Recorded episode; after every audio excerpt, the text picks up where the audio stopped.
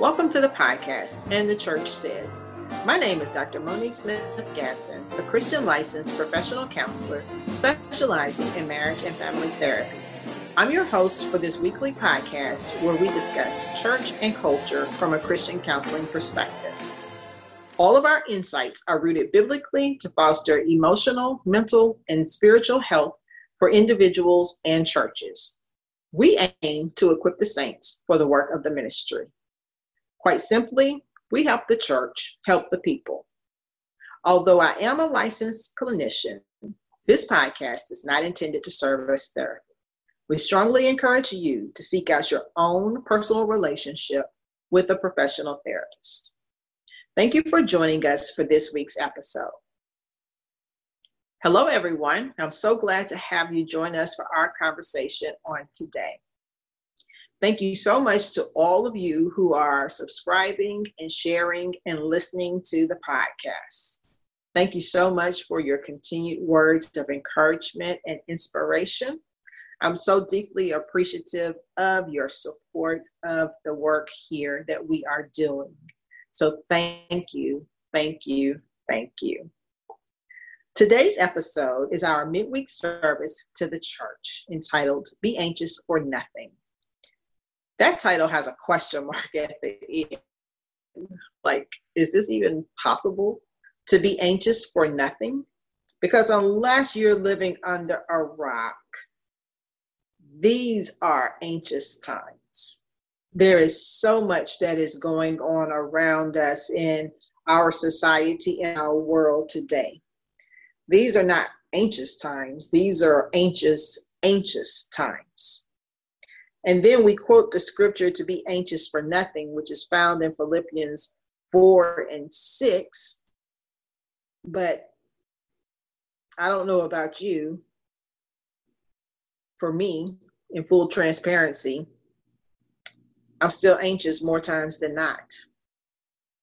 I'll go to that scripture and I'll read it or I'll quote it or I'll pray it, and I'm still like in a full blown state of anxiety maybe I have not yet to ascertain some of those higher planes that some Christians have obtained where they experience no anxiety. And maybe as I keep living in the words of my daddy, I'll arrive. However, suffice it to say, right now, I ain't there. I am anxious for quite a few things. No, scratch that. I'm anxious concerning many things. So, how is it that we stand on this promise of God that tells us to not be anxious? Well, first of all, I would submit to you that we must acknowledge that we are anxious. Anxiety would not have been spoken to in this scripture if there was not a presupposition that we are going to deal with anxiety from time to time. Secondly, we need to think of this as a process. Isn't this the way it is with most experiences along our spiritual journey and those that are found in the Bible? It is a journey, it's a process.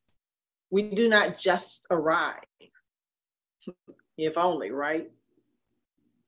Thirdly, we must present our requests to God. So if you're asking God to help you with the few to many things that are creating anxiety or even the anxiety itself. Trust that He will help you. However, understand that His answer might come to you as an instruction, such as seeking out professional clinical counseling.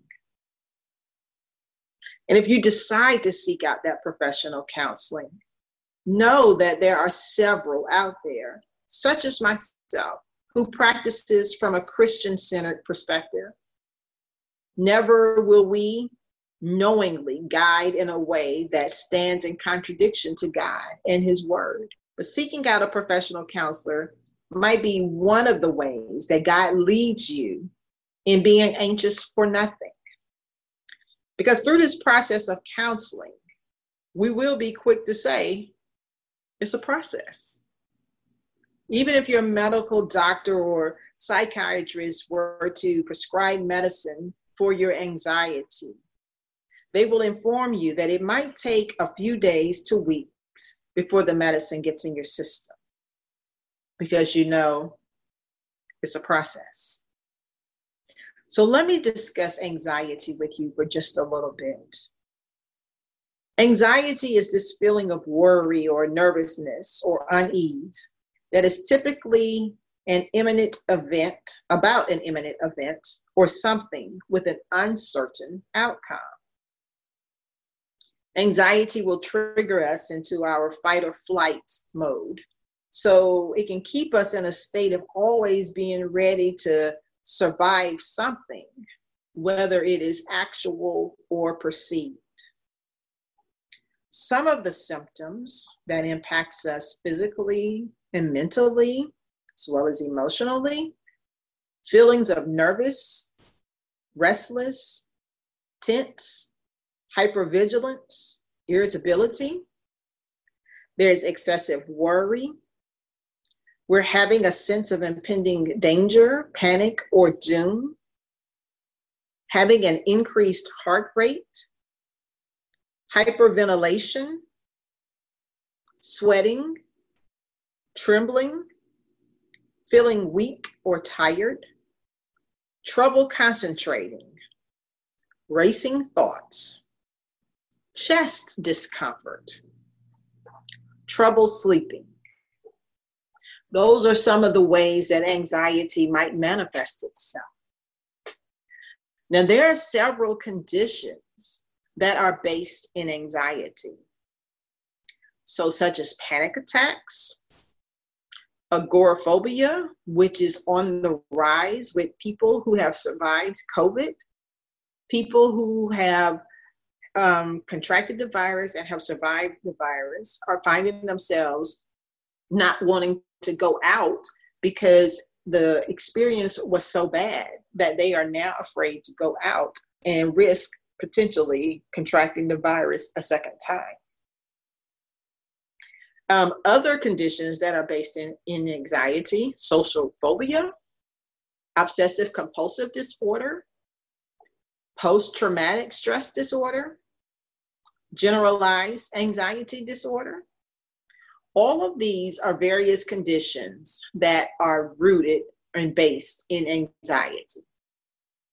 So, some of the ways that we can think about dealing with anxiety, just as the scripture teaches us, when we're going to do this through prayer with thanksgiving, one of the ways that we can deal with anxiety is through prayer. And we can pray, God, please take this anxiety away. Or we can also pray, God, give us wisdom, where to go, who to see, what to do, so that we can alleviate some of this um, distress that anxiety is causing. So, exercise. Exercise is a good way to deal with anxiety, especially when we're feeling jittery and nervous and feel like we um, can't sit still. Some form of exercise can sometimes help us burn off some of that energy that is generated and is in our bodies um, due to the anxiety. Meditation is another way to deal with anxiety. Yoga, mindfulness, where we help people to ground themselves in the moment using the senses, using, um, I use aromatherapy quite frequently so as I help people with breathing, which is another way to deal with their anxiety, I, uh, I like to stimulate the olfactory um, senses to help a person to be grounded in the moment. Gratitude, that's another way that we can deal with anxiety. I've already mentioned doing breathing techniques. Listening to music can help us to deal with anxiety. And eating especially if we found that we haven't eaten, or maybe some of our food choices might be foods that are heavy in sugar that could create us feeling all the more keyed up, or foods that are um, based in caffeine, like coffees or sodas. Sometimes those things can also contribute to those feelings of anxiety. So, food choices can be a way that we can help ourselves to deal with anxiety. So, again, I do believe that we can be anxious for nothing, but we do have to work the process. We have to take into consideration not only the spiritual, but as I just spoke of, the physical, the emotional, and the mental parts of ourselves as well.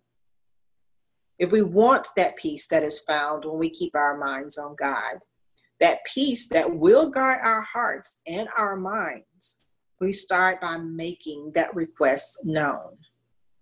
That feeling of anxiety needs to be acknowledged and it has to be expressed.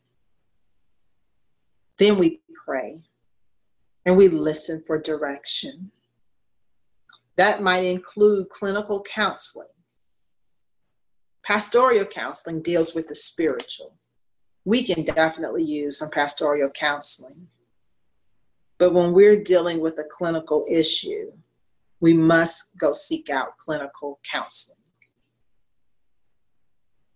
We begin to work the process. We find ourselves beginning this journey toward being anxious for nothing. So, is it possible to be anxious for nothing? I believe it is. We have to approach this in such a way that once we read the directions and the guidance from Scripture, once we close the Bible, once we pray and we ask God, how is it that we are to work and walk this out? We can listen to Him to give us direction. His promises in His Word are yea and amen, right? Yeah. So it's a process. We can learn to be anxious for nothing. We just have to remember that it's a process. And I believe if we take that approach, if we learn how it is that we can manage our anxiety, and when it begins to creep back on us, we have tools that have been given to us that we can use to combat the anxiety. So, again, it might look like you may need to go see a clinical counselor. And sometimes we may have to refer you to your medical doctors or to your psychiatrist because sometimes medication might be needed. Might not, but it might be. Nevertheless, if we want to be anxious for nothing, we have to follow the knowledge and the wisdom that comes to us through the answers to our prayers when we ask God to help us with the things that are making us anxious, as well as the anxiety itself. So, I hope you will decide to begin this journey toward being anxious for nothing. As always, until the next time, let anyone who has ears to hear listen to what the Spirit says to the churches.